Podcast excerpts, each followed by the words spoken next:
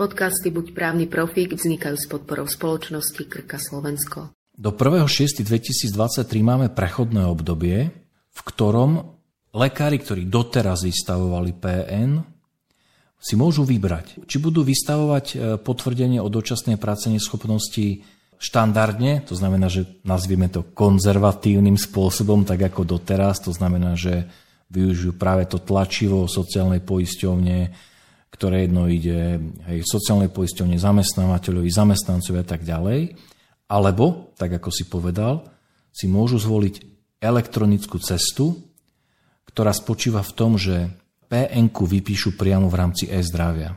Od 1.6.2023, to znamená, že takto vlastne v podstate o necelý rok, sa to už zmení a už bude možné vystavovať pn len elektronickým spôsobom.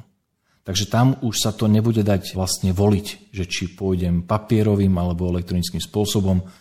Už od 1.6.2023 sa bude dať vystavovať PNK len elektronicky. No a potom ešte posledné tretie obdobie, a to je od 1.1.2024, kedy už bude PNK elektronickým spôsobom vystavovať nielen všeobecný lekár, alebo lekár v rámci nemocnice, v rámci hospitalizácie, keď prepušťa pacienta, alebo ginekolog.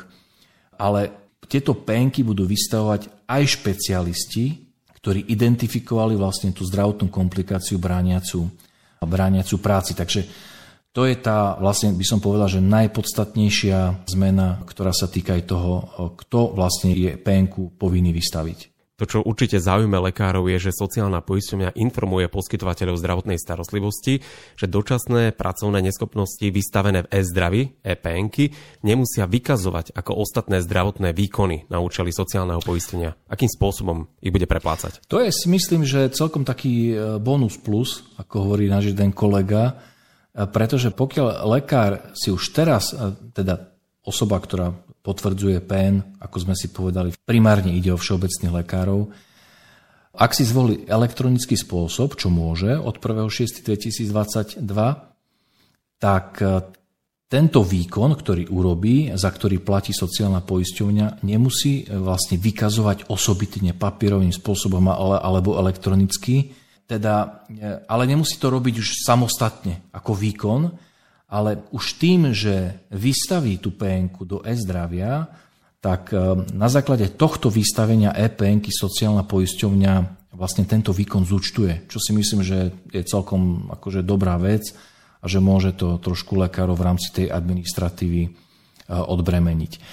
A tak ako si povedal, tejto témy sa netreba báť. Ja si myslím, že čím skôr je dobré, aby sa lekári oboznámili s tými novými postupmi pri elektronické PNK.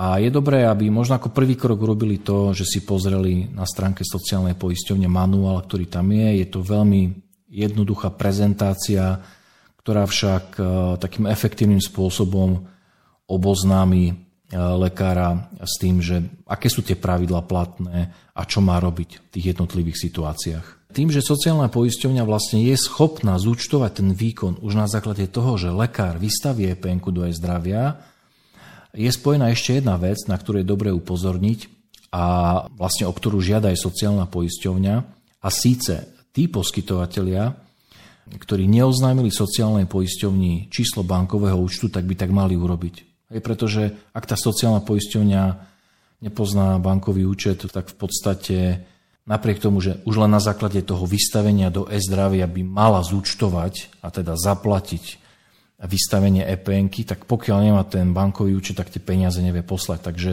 toto je dobré, aby si lekári skontrolovali a oznámili, hoci pre istotu, keď nemajú istotu, že či sociálna poisťovňa ich e, IBAN má alebo nie, tak je potrebné, aby tento IBAN sociálnej poisťovne oznámili. 23. júna bola schválená parlamentom novela zákona o úhradách liekov, zdravotníckých pomôcok a dietetických potravín.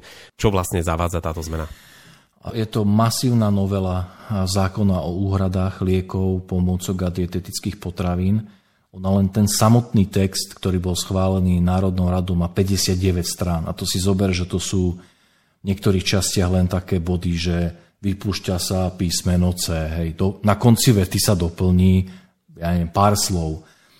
Sú tam samozrejme aj časti, ktoré obsahujú kompletné paragrafové časti, nové, ale tým chcem povedať, že skutočne už len z rozsahu je zrejme, že ide o masívnu zmenu zákona o úhradách. Čo je dôležité, je samotný obsah, ktorý sa vlastne prináša touto novelou.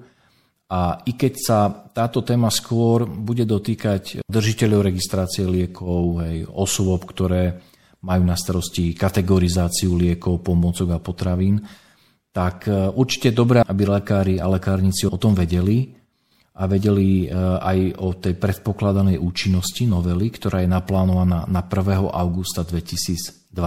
To znamená, že v podstate čo chvíľa 90 7% by som tak odhadol, baj očko tejto schválenej novely začne byť účinná. Taká tá malá časť novely, naozaj možno, že veľmi maličká časť novely je plánovaná, že nadobudne účinnosť až od marca 2023. Takže to je dobré, aby sme vedeli. A v zásade o čo ide? A touto novelou sa primárne ministerstvo snaží zabezpečiť vstup inovatívnych liekov do zdravotnej starostlivosti na Slovensku. To znamená, že k tomu sú prijaté rôzne opatrenia, ktoré majú zaručiť to, aby sa aj drahé lieky, nové lieky mohli na Slovensko dostať. Ono jedna vec je, a to sme si tiež už viackrát vlastne v týchto našich podcastoch hovorili, jedna vec je to, že liek je zaregistrovaný na území Slovenska, to znamená, že je ho možné legálne použiť. To, že lekár použije takýto zaregistrovaný liek v rozsahu jeho registrácie, tak je to možné, lebo je registrovaný. Druhá vec je však, že kto za tento liek bude platiť. A práve toto rieši vlastne zákon o úhradách, pretože on stanovuje podmienky, ktoré sa majú uplatniť na to, aby sa registrovaný liek dostal do zoznamu kategorizovaných liekov, vice versa to platí aj pre pomocky a pre potraviny, a stanovuje rôzne podmienky vzťahujúce sa na to, že ktoré lieky je možné vlastne hradiť z verejného zdravotného poistenia. Takže toho sa tá novela týka. Ešte možno čo viac, ako keby možno prakticky pocitia poskytovateľa zdravotnej starostlivosti, sú zmeny, ktoré sa týkajú ich žiadosti o tzv. osobitné úhrady zo strany zdravotnej poisťovne. V prípade liekov, ktoré by mali byť použité nad rámec indikačných alebo preskripčných obmedzení, alebo žiadosti o úhradu ceny lieku, ktorý nie je zaradený do zoznamu kategorizovaných liekov, to sa týka aj potravín a pomôcok. A tá zmena spočíva v tom, že sa stanovujú také prísnejšie podmienky, ktoré musí poisťovňa splniť, keď o týchto žiadostiach zo strany poskytovateľov rozhoduje a plus sa zavádza aj to, že ak poisťovňa odmietne uhradiť takúto liečbu, tak je možné podať odvolanie, čo je úplne že novinka, to doteraz nebolo. A súčasne sa zavádza informačná povinnosť poisťovne vo vzťahu k verejnosti, že musí poisťovňa informovať, aké žiadosti schválila, aké boli dôvody, ktoré tomu viedli a tak ďalej. Takže toto za mňa napríklad pre poskytovateľov je dobre vedieť, že aj v tej časti tých osobitných úhrad sú vlastne v tejto novele prijaté viaceré dôležité zmeny. Podcasty Buď právny profík vznikajú s podporou spoločnosti Krka Slovensko.